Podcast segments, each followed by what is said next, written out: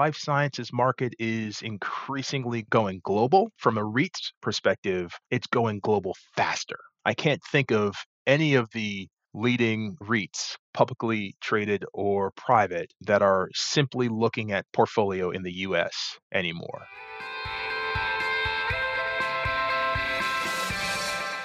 Hello and welcome to the REIT Report. Before we get to our guest today, I wanted to let you know about NAREIT's upcoming REIT World Conference.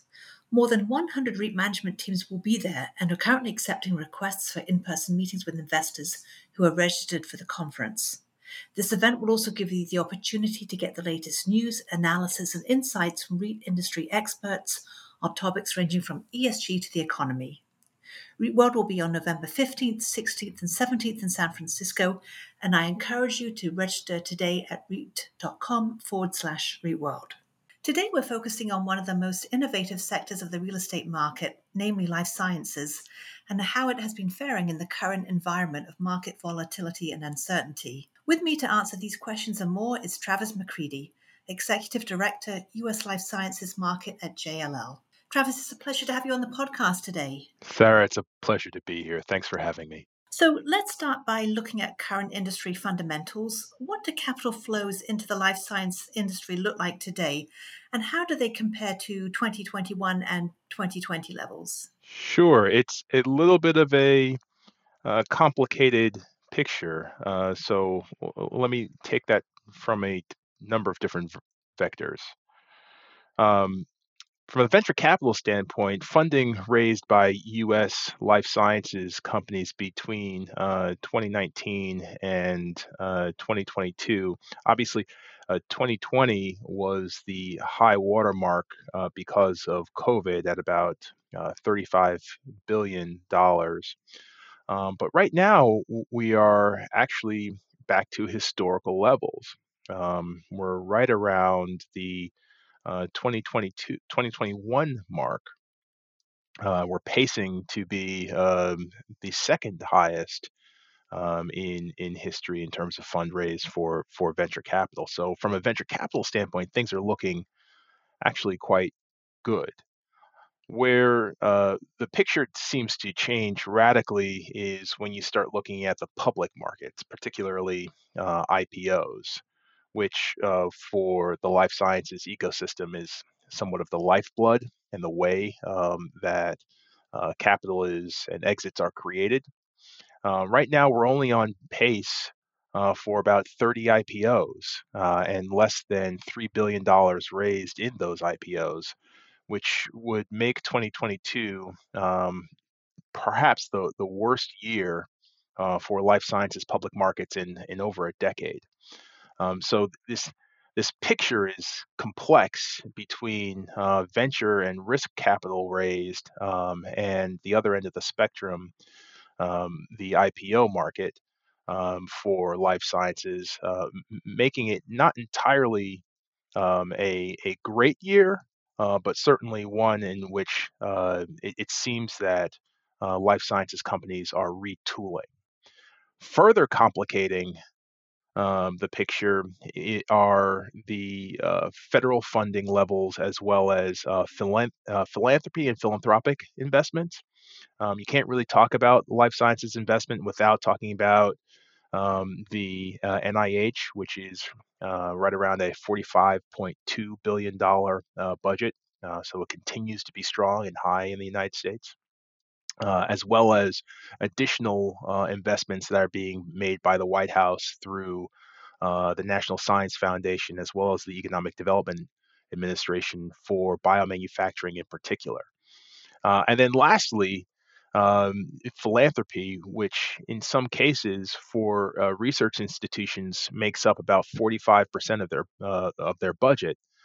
philanthropy con- continues to be strong um, contributing roughly uh, $25 billion uh, to fund basic research um, at institutions across uh, the United States.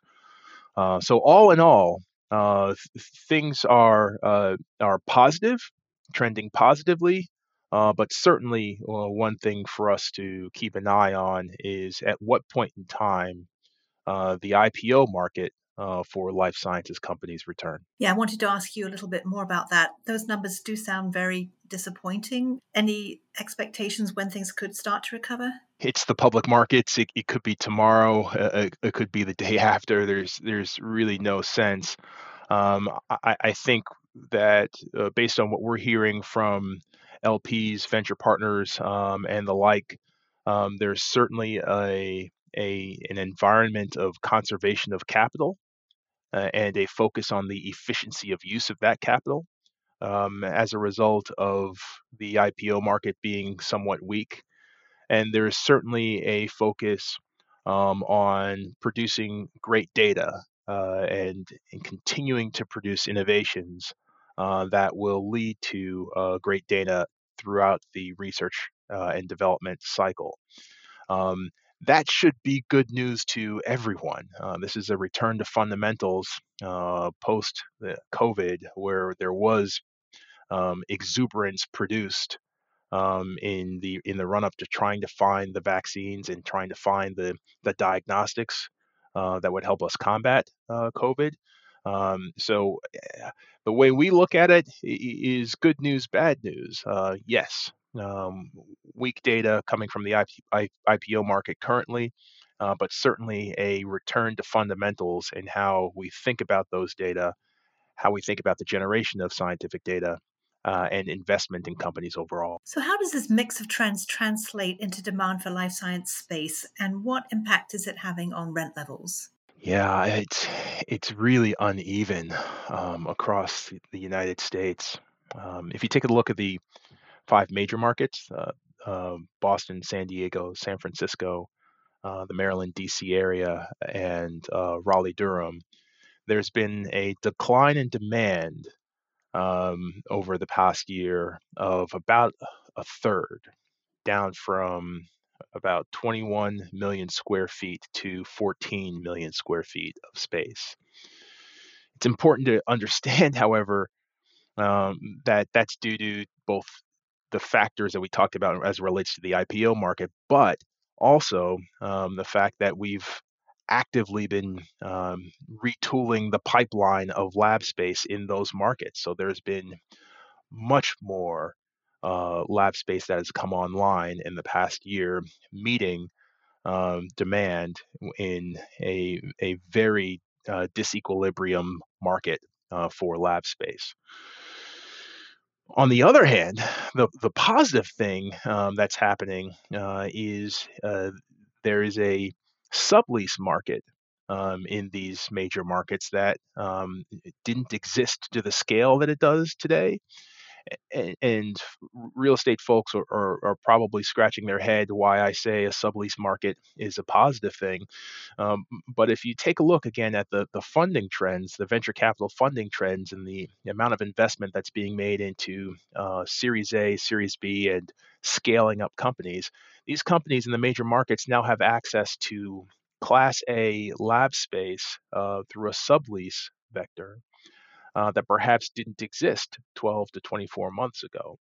This bodes well um, for uh, larger scaling companies in the pipeline going forward in 2023 and beyond. So the existence of this sublease market is is somewhat of a positive thing, a boon um, in the major markets.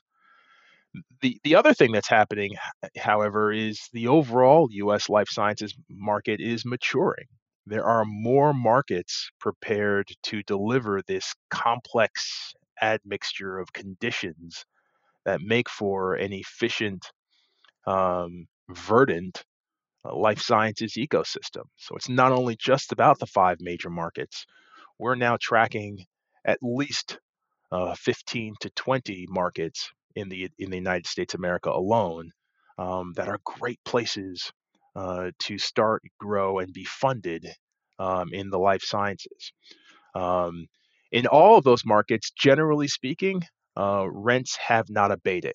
Uh, rents continue to be strong. They have not fallen off. They might not be growing at the same uh, double digit percentages uh, as they were in years past, but we're not seeing an erosion of rent levels in the markets across the United States. And that leads into my next question, which is um, your latest research, what that really shows about the balance between those traditional cluster markets um, like Boston, San Francisco, and the possibility for expansion into new markets, which, as you say, is already happening. So, how do you see that playing out? It's one of the things that we talk perhaps the most about internally and uh, and with our clients is is where to get exposure, um, where to get uh, lab exposure in the United States um, if you can't get into or if there's no availability uh, within uh, the major markets.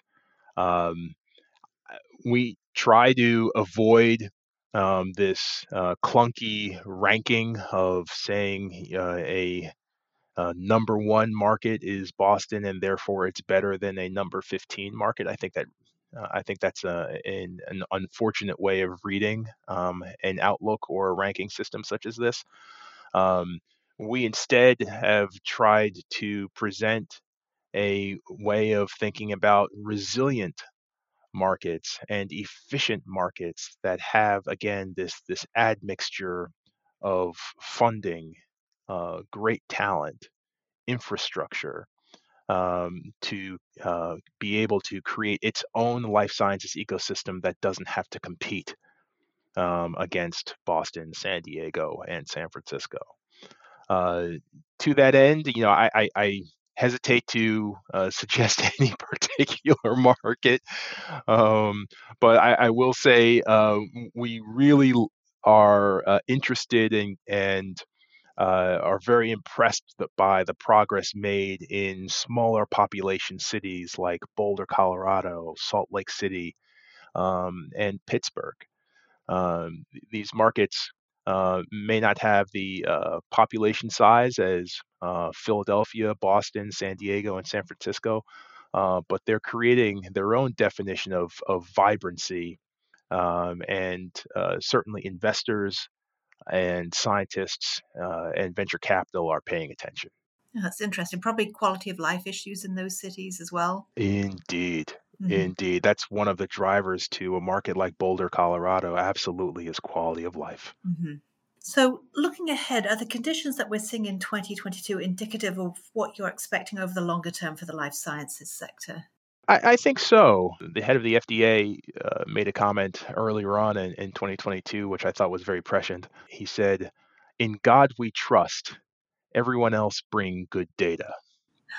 and I think that's that's the mantra for for 2022 um, is a return to fundamentals, uh, good data and innovative science, uh, a focus on highly trained workforce uh, across the skills spectrum, so not just the PhDs, but certainly across the skills spectrum, creative and patient capital, patient capital being important to avoid the uh, exuberance perhaps that folks um, uh, were seduced by um, in parts of 2020 and 2021. And obviously, the right infrastructure. In the case of infrastructure and lab space, it's not only about building the right infrastructure, but um, building the right infrastructure in the right place and at the right time if we focus on 2022 and sort of pull back and see the forest for the trees, I think those are the lessons and those are the conditions um, that this year has been teaching us that uh, will propel the market forward going forward into future years.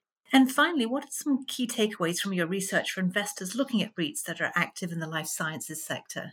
Yeah, that's been fascinating um, over the past couple of years. I think the two biggest takeaways or lessons that I would offer are one, investors are looking for and they crave an advisory that can help them understand and parse the entirety of the market, not just the real estate. We ourselves, as an advisory, we're now supporting our investors with financial and market knowledge, research and analytics, some degree of scientific knowledge, as well as the conventional real estate understanding and execution. Investors are increasingly understanding that if you're going to be expert and active in the life sciences space, you need all of those tools not just conventional understanding about uh, real estate and real estate operations. The second lesson I, I'd say is that the life sciences market is increasingly going global. From a REIT perspective, it's going global faster. I can't think of any of the leading REITs, publicly traded or private, that are simply looking at portfolio in the US anymore. Everyone is looking for exposure cross Atlantic and cross Pacific. Part of that is the need to, to deploy capital more quickly, but part of that is also because these international markets are incredibly effective at delivering those um, those conditions that w- that we were talking about. The Golden Triangle in the UK, London, Oxford, Cambridge, is a is a classic example of a geography that has world class science and scientists, great workforce, and now increasingly uh, great infrastructure, lab buildings to be able to uh, create a vibrant life sciences ecosystem. And I could go to a half a dozen to a dozen markets around the world that are equally accelerating. And all of the REITs are looking for those uh, international markets to go along with the domestic markets here in the United States. That just means for me and for us having better teams internationally um, that are um, prepared to execute and find the efficiencies of scale that come from having exposure both domestic to the United States and in other international markets. Excellent. Travis, thank you so much. That was really helpful. Thank you, Sarah. And to our listeners, if you enjoyed today's podcast, please subscribe or leave a review on your favorite podcast platform.